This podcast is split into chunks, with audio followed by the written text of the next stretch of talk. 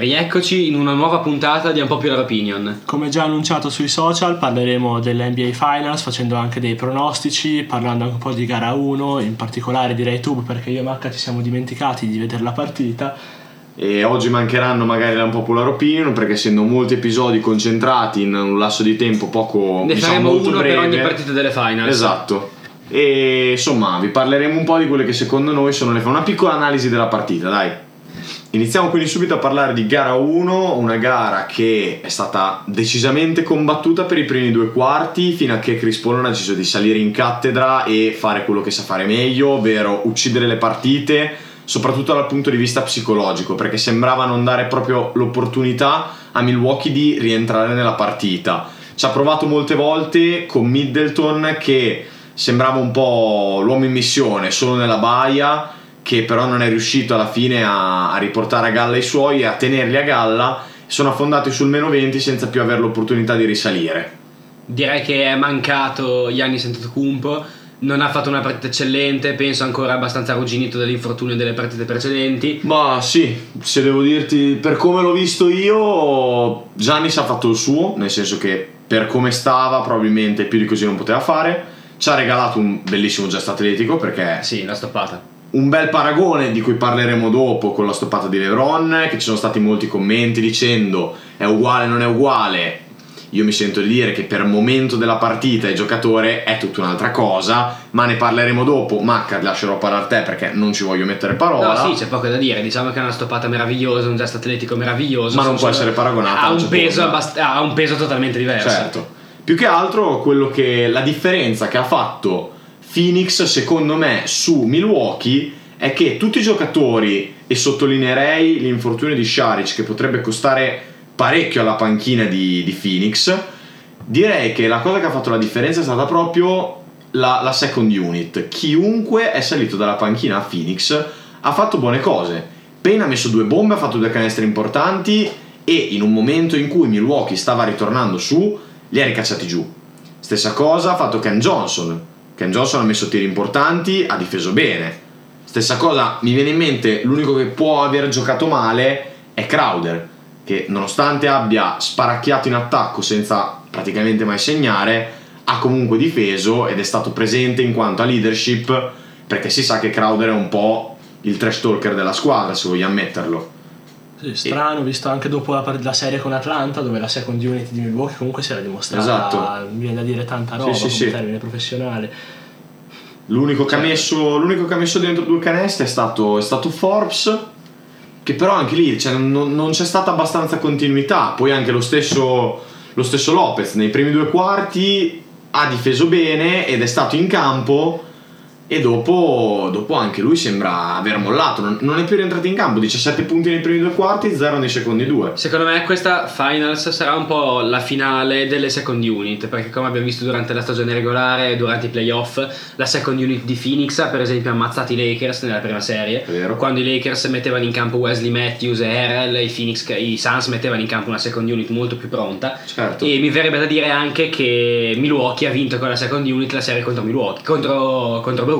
Certo, è vero. Brooklyn aveva un tetto fortissimo, Milwaukee aveva quello, è vero. E questo perché se vuoi fare i conti, magari togliendo gara 1, è una serie in cui il quintetto base di una squadra si bilancia perfettamente con quello dell'altra, nel senso che hai la stella che ti fa sempre 30 punti, hai il centrone che ti prende sempre 15-20 rimbalzi a partita, e diciamo che sono un po' bilanciate le situazioni in quintetto. Alla fine se le giocheranno loro le partite, niente da dire. Però chi terrà la vittoria, diciamo, verrà data a chi delle due second unit riuscirà a tenere a galla nei momenti morti della partita la propria squadra. Diciamo che le panchine, come si è sempre visto nelle finals, sono importanti. Mi ricordo anche nelle finals tra Cleveland e Golden State, che quando il quintetto di Golden State scendeva, esatto, quando il quintetto di Golden State andava in panchina, cioè il ruolo di una panchina non è vincere una partita, ma è riuscire a tenere il vantaggio accumulato dal quintetto nel caso in cui lo abbiano, anche quando la panchina è in campo. Certo. E penso che Phoenix abbia questa proprietà qua. Mi ricordo appunto, come dicevi te, gara 1 del 2016, quando poi andò a vincere Cleveland, Livingstone fece 25 punti,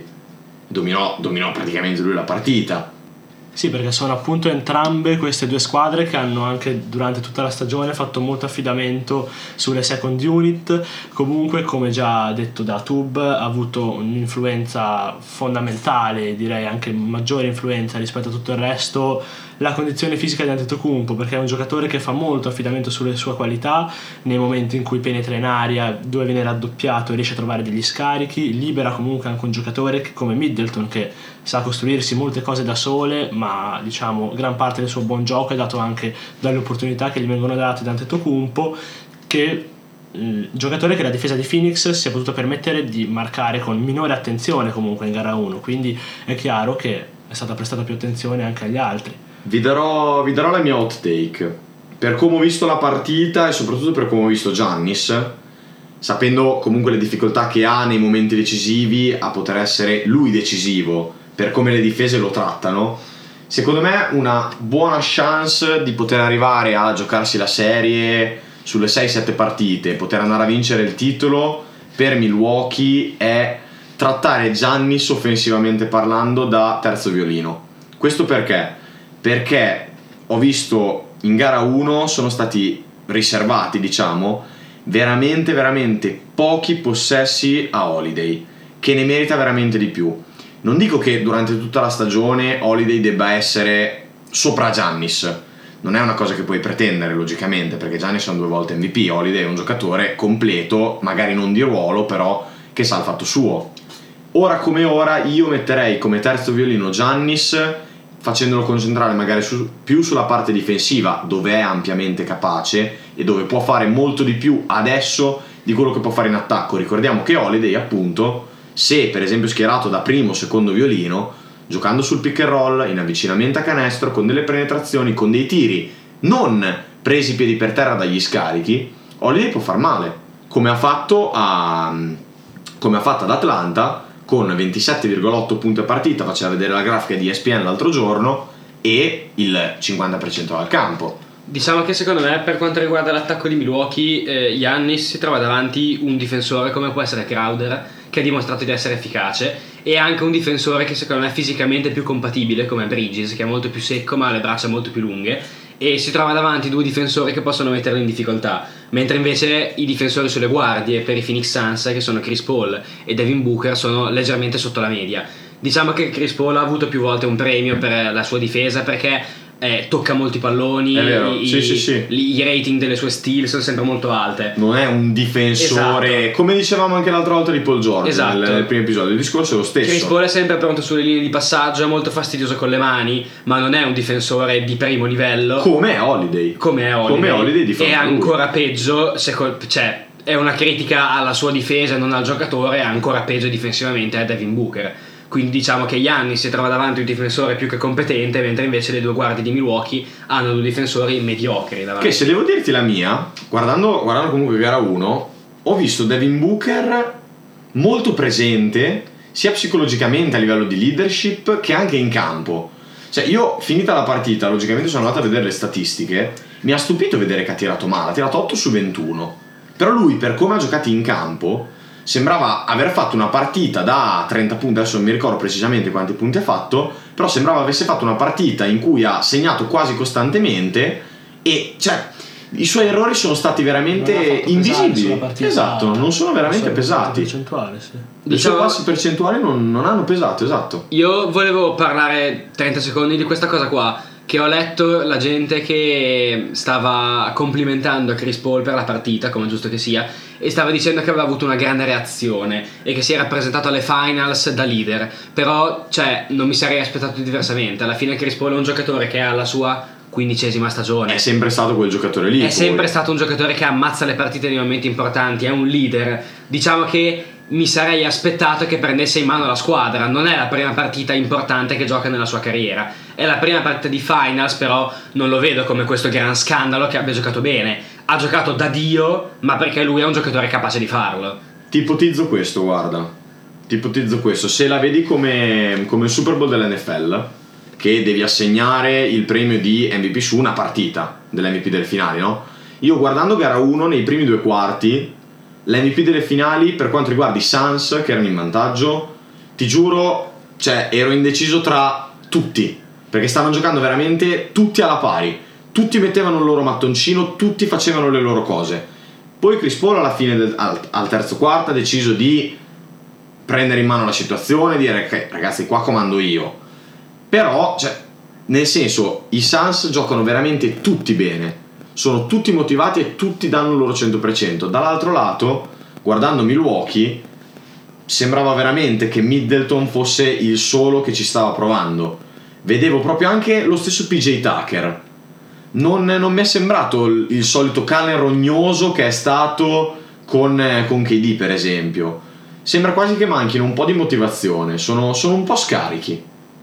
Sì, Finals che tra l'altro sono un'occasione importantissima per i Milwaukee Bucks, perché sembra essere questo il loro anno, altrimenti nessun altro, perché messi anche solo a confronto con una squadra come i Suns sono comunque giovane, nata adesso e ha un percorso che potrà ripetere più avanti nel tempo. I Bucks è già diversi anni, possiamo dire anche quasi 4-5, sì, che prova a mettersi in quella posizione. È un now or never, perché appunto l'anno prossimo i Nets non saranno quelli di quest'anno, come anche allo stesso tempo dubito che Miami rifarà, scusate l'eufemismo, lo schifo che ha fatto quest'anno.